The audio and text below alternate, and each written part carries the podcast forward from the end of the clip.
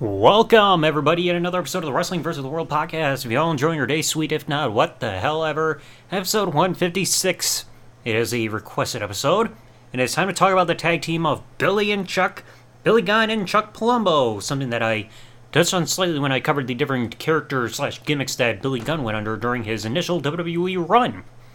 So, we gotta start off from the beginning. Prior to the conclusion of the Invasion storyline in 2001, Chuck Palumbo would be kicked out of the Alliance and joined the team of the WWF. Things started forming together on the November 4, 2001 edition of Sunday Night Heat, where after Chuck Palumbo successfully defeated Raven in a singles match, Chuck would be the victim of a 2 on 1 beatdown by both Raven and Justin Credible until Billy Gunn ran in for the save. And when, then they would start to form their tag team together and would not have a televised tag team loss until the December 9, 2001 edition of Heat, which preceded Vengeance, where they lost to the APA. Now, they weren't going through the whole homosexual vibes just yet, so trying to make that clear. But on the December 24, 2001 episode of Raw, Christmas Eve, Billy and Chuck, where now the former, Chuck Palumbo having his hair dyed bleach blonde, would give each other gifts that would turn out to be their names on their headbands that they would wear for their entrances for their team. So Billy having Billy for his headband, and Chuck having Chuck for his. The team later on that night would also go on to defeat the APA in a tag team match after Chuck tripped up Bar- uh, tripped up Bradshaw during a fallaway slam attempt on Billy and holding his legs down for the pin from the outside of the ring. Now, a fun note can be found on the January 7, 2002 episode of Raw, where Billy says that himself and Chuck should be in a wet t shirt contest rather than Terry and Trish due to their physiques. So it was around late December, early January when they started to really be heels and everything because they weren't a heel tag team right off the bat. It took a little bit of time.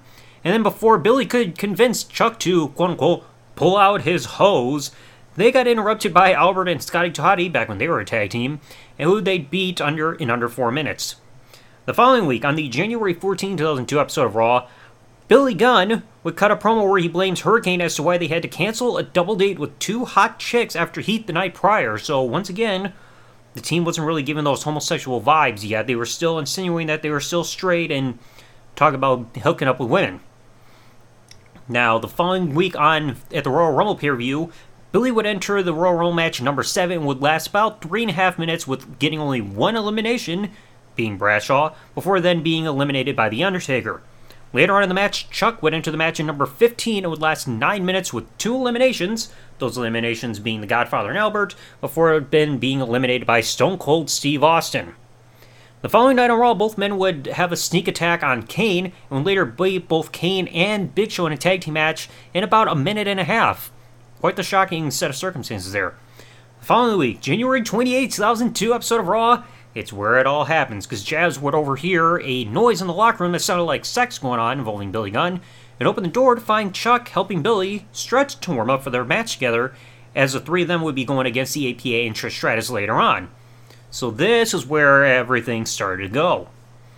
So the team would also start sport uh, the following week on Raw, February 4, 2002. But the tag team would actually sport a prototype to their own tag team calendar to the Divas, being like Molly Holly and Trish, and, or maybe not Trish, but Jazz and Torrie and all them. And that was when Stacy and Torrie challenged him, saying, "Hey, this week on SmackDown, we should have some kind of pose down and let the fans decide who's got the better physique." So it was on.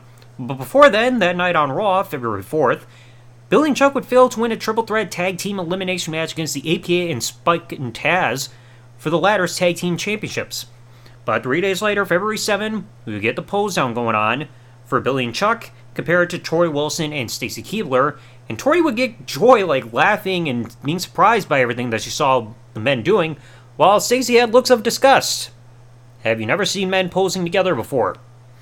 Well, the next week, Valentine's Day episode of SmackDown, we get another big change. Because Billy and Chuck would defeat the APA in a tag team match, and this was the night where they would debut their brand new entrance theme, which you would hear later on be recycled and used for Santina Marella. So, how lovely there, Valentine's Day. And before the tag match, Billy said he truly cares about Chuck when they're backstage exchanging chocolate gifts for each other, saying, I care about you as a tag team partner. So, kind of giving, trying to lay off those insinuations a slight bit.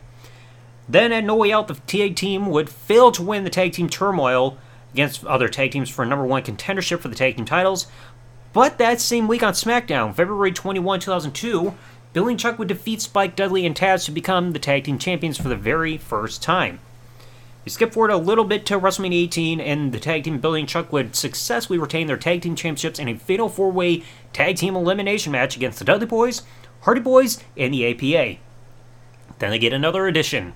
That week on SmackDown, March 21, 2002, Rico would debut as the, with the team as their stylist. And a bit of a fun fact that I never knew for this one night only, they sported a black and red color scheme there where they had black attire and even their headbands were black with red lettering. And of course, this would be short lived because Rico's like, oh, those outfits gotta go. Well, then after this, the draft would end up happening in WWE, and Rico and would go along with Bill and Chuck as they in the fifth round of the draft. They would get drafted over to SmackDown. So of course Rico, like I said, joined them, managerial role makes sense.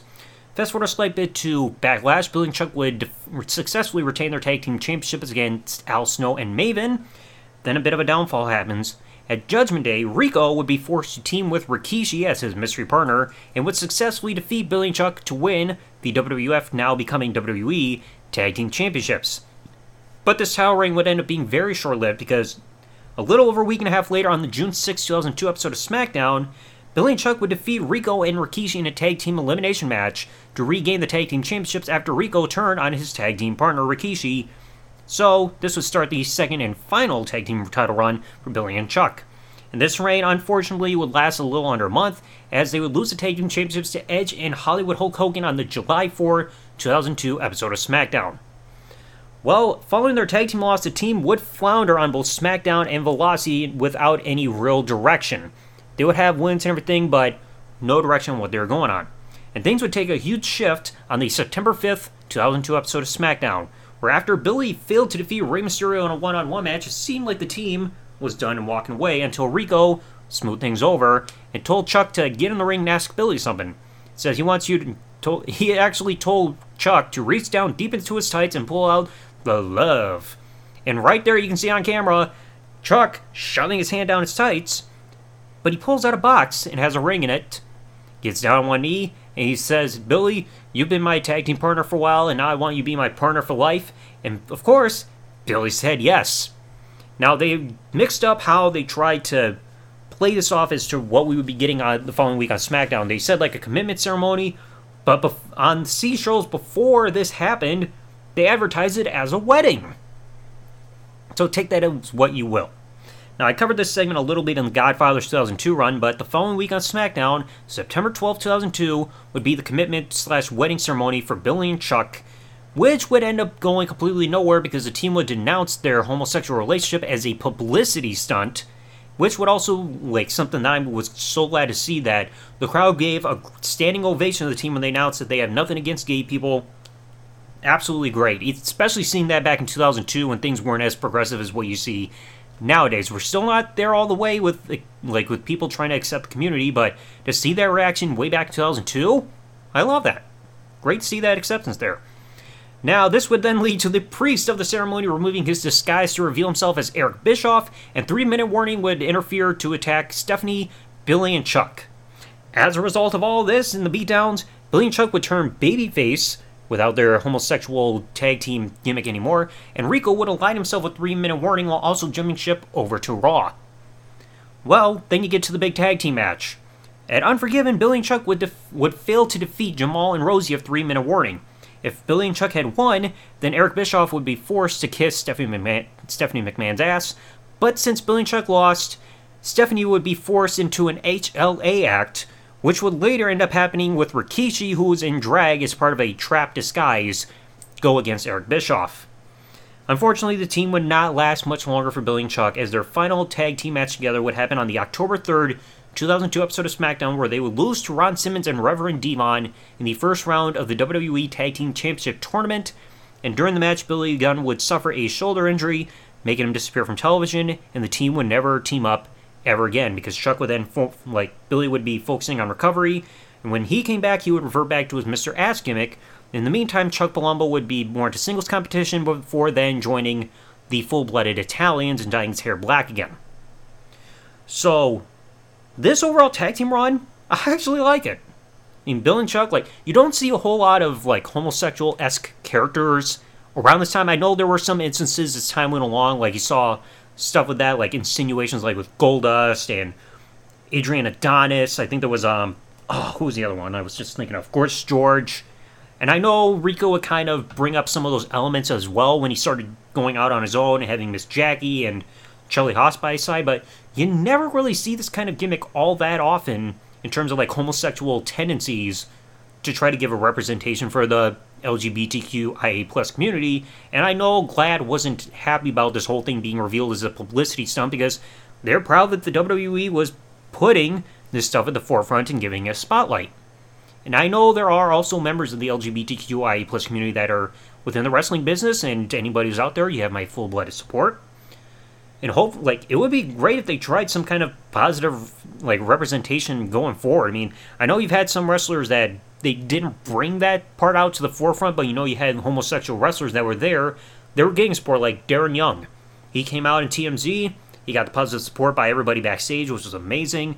I think the only real like out wrestler you see who's actually homosexual in real life that has that out front there is uh I think his name is like Anthony Anthony Bowens. I forgive me if I'm wrong on his name. I don't watch AEW all that much. I did see the segment where he talked about like talked about his sexuality on an AEW broadcast, and that was an amazing thing to see too, especially with the crowd reaction, like overwhelmingly positive. Love that. But I mean, I did like this tag team run for Billy and Chuck because they had to slowly progress. They weren't going to just outright be heels who wanted each other and having Rico and everything. You had to go step by step, and I think it turned out well. And if you have a problem with the with the homosexual stuff, well, that's on you. All right. So anyway, let me know in the comment section below what did you all think of the tag team run for Billy and Chuck that they had from November 2001 up until October 2002. Did you like it or not? Let me know in the comment section below. If you enjoyed today's episode of podcast, folks, please remember leave a like, subscribe with the bell turned on if you're listening to this on YouTube, or follow if you're listening to this podcast on any other service that this podcast is available on. And I'll catch you all in the next episode. Thanks for listening, everybody. Like, comment, subscribe. Peace out, and good day, everybody.